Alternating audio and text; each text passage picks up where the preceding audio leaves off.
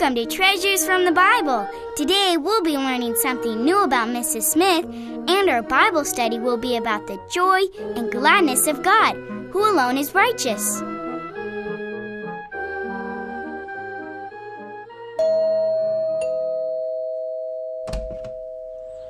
Well, hi, what a crew!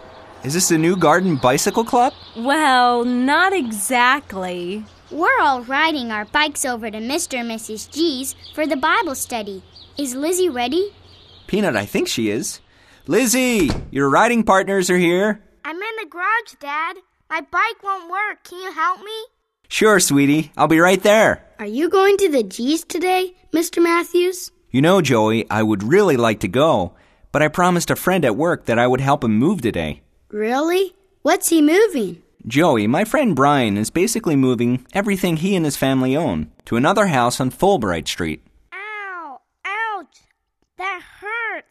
Dad, Dad, I'm bleeding! Oh no, excuse me.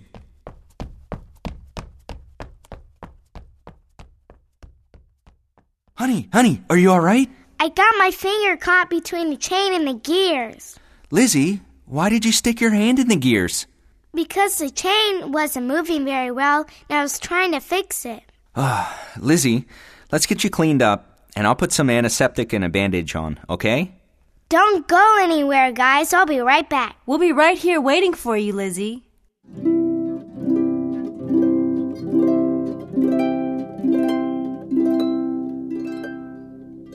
Well, you're all patched up. Now we just need to give your bike chain a little tender loving care. It's all orange and brown. What is that? Looks like rust to me.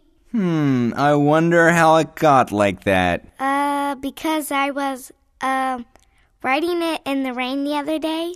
I remember doing that as a girl. Whenever it rained, I'd find the deepest puddles to ride through. When I was a boy, we would find a mud spot and spin our tires through it. Now you're talking, Mr. Matthews. Would you like to spin out in some mud? I know where the biggest mud puddle in New Garden is. Well, the offer is tempting, Joey. Maybe another time. Remember, I need to help Brian move today. Lizzie, if you can't coast to the G's, I have my trusty tow rope in my backpack. Uh, that's a very kind offer, Joey, but it's probably not the safest idea. Well, let's see what some WG 30 can do. What's that? It's a man's best friend in the garage. But my dad also says that about his cordless drill, too. Joey, I really want to meet your dad sometime. Sure, I think he'd like that. Peanut, let me try to answer your question. WG 30 is a spray that loosens up rusty parts or things like squeaky hinges and helps them move smoothly. It can be dangerous and should only be handled by an adult. Mrs. Smith, why doesn't your husband ever go with you to the G's house? Um, Lizzie? It's okay, Peanut. You're the only one here that knows. Lizzie, dear, my husband was killed in a helicopter accident a few years ago. Oh, I didn't know that. I'm very sorry, Mrs. Smith. Oh, no. How did that happen? Well, uh, Tim was a second lieutenant in the 10th Mountain Division, and uh, we were stationed at uh, Fort Drum in New York. The Army. That's right. Don't they specialize in cold weather combat? That's right. So, what happened is uh, they were on a training mission, and the helicopter had mechanical problems and went down. Some of the soldiers lived, uh, but my husband and two others were killed. That's so sad. I decided to finish my teaching degree and felt I needed to be closer to my parents. They uh, they lived just over in Dexterville, and so I was then hired as a teacher in New Garden.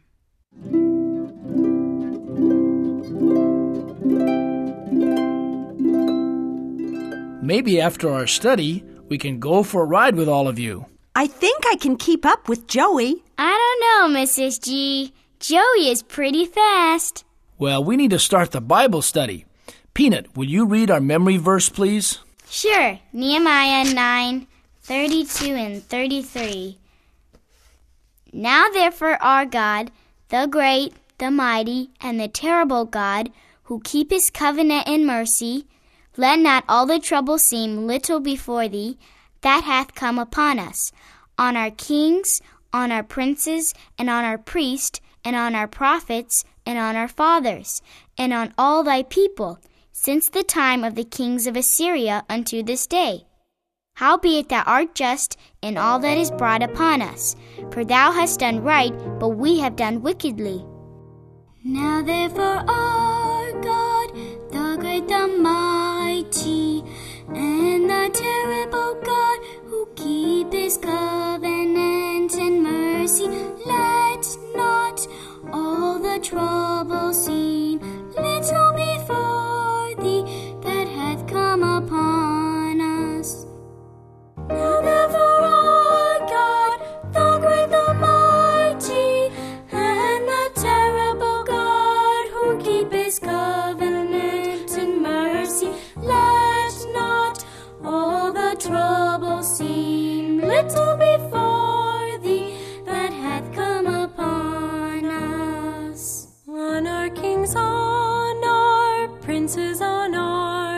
priests, and on our prophets, and on our fathers, and on all thy people, since the time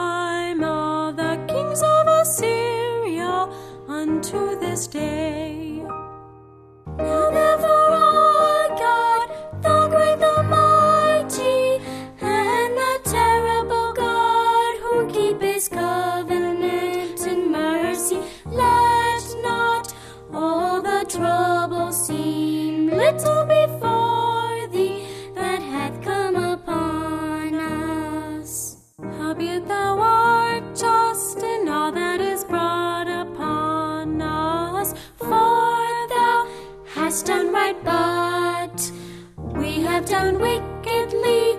Neither have our kings, our princes, our priests, nor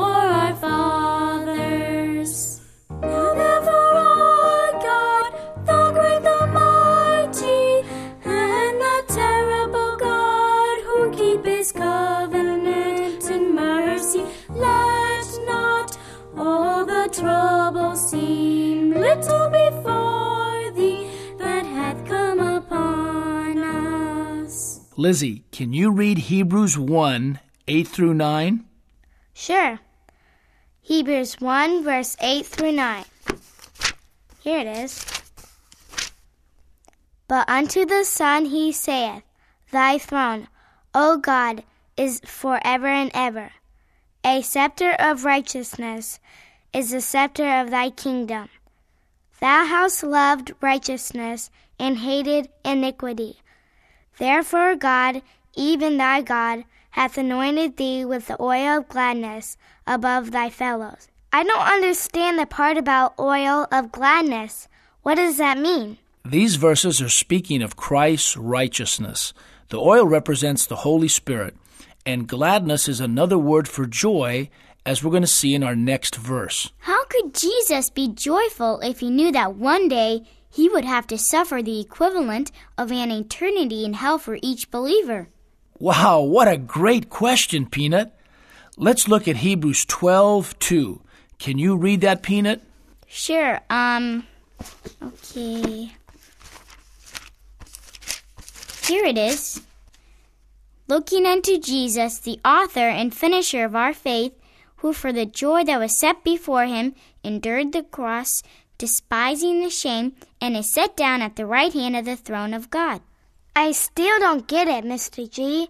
How could he be glad when he had to suffer? Well, even though what he had to suffer is the worst pain imaginable, he knew that God would not leave his soul in hell, Lizzie, but that he would be resurrected and enter into heaven once again. What verse is that, Mr. G? Uh, let's see, that's found in both Acts 2.31 and in Psalm 16, 10 through 11. Joy, can you read the Psalm passage? Psalm 16, 10 through 11. Sure. Psalm 16, verse 10 through 11. Here it is. For thou wilt not leave my soul in hell, neither wilt thou suffer thine Holy One to see corruption. Thou wilt show me the path of life. In thy presence is fullness of joy. At thy right hand there are pleasures for evermore. Hey, it's talking about joy also, Mr. G. By the way, the same language of Hebrews 1 9 is also found in Psalm 45, verse 7. Thou lovest righteousness and hatest wickedness. Therefore, God, thy God, hath anointed thee with the oil of gladness above thy fellows. There is another point I want to bring out. Lizzie, I think I'll have you read verse 24 in the little book of Jude. Okay. Wow, the book of Jude is short. There's only one chapter. Okay, here's the verse. Now unto him that is able to keep you from falling, and to present you faultless before the presence of his glory with exceeding joy. It's hard to understand that the Lord Jesus could be glad about saving sinners such as us. You're right, Peanut. It is hard to understand. Well, maybe these next verses will give us some more insight. Would you like to read Luke 15, verses 11 through 14? All right, Luke 15, verses 11 through 14. And he said, A certain man had two sons, and the younger of them said to his father, Father, give me the portion of goods that falleth to me. And he divided unto them his living. And not many days after the younger son gathered all together, and took his journey into a far country, and there wasted his substance with riotous living. And when he had spent all, there arose a mighty famine in that land, and he began to be in want. Also in verse 18 we read, I will arise and go to my father, and I will say unto him, Father, I have sinned against heaven and before thee. Joey, can you read verse 19 for us? Okay. And am no more worthy to be called thy son. Make me as one of thy hired servants. Lizzie, go ahead and take verse 20, okay? All right. And he arose and came to his father. But when he was yet a great way off, his father saw him, and had compassion, and ran and fell on his neck, and kissed him. Peanut, would you take verses 21 and 22? Sure. And the son said unto him, Father, I have sinned against heaven and in thy sight, and am no more worthy to be called thy son. But the father said to his servants, Bring forth the best robe, and put it on him, and put a ring on his hand, and shoes on his feet. Great. Lizzie, go ahead and take the last few verses, 23 and 24, and then we'll have Joey take 32. Okay. Okay. And bring hither the fattest calf, and kill it, and let us eat and be merry. For this my son was dead, and is alive again. He was lost, and is found. And they began to be merry. Joy, would you read our last verse for today, number 32? Okay. Luke 15, verse 32. It was meet that we should make merry and be glad, for this thy brother was dead and is alive again, and was lost and is found. Is this parable about God being happy about a lost sinner? Yeah, I don't get it either. Well, God gives us this parable to show us a number of truths. But the one truth I want to bring out today is what we have been talking about the joy of the Father who represents God the Father over this one Son who was spiritually lost and by God's grace was saved. But it looks like we've come to the end of our program. We hope you enjoyed it. If you have any questions or comments, please write to Treasures from the Bible and Outreach at Bible Ministries International and care of Family Radio, Oakland, California 94621, USA. May God richly bless you with His salvation. Thanks for listening, and be sure and tune in next week when we'll learn something new from the Bible. Bye.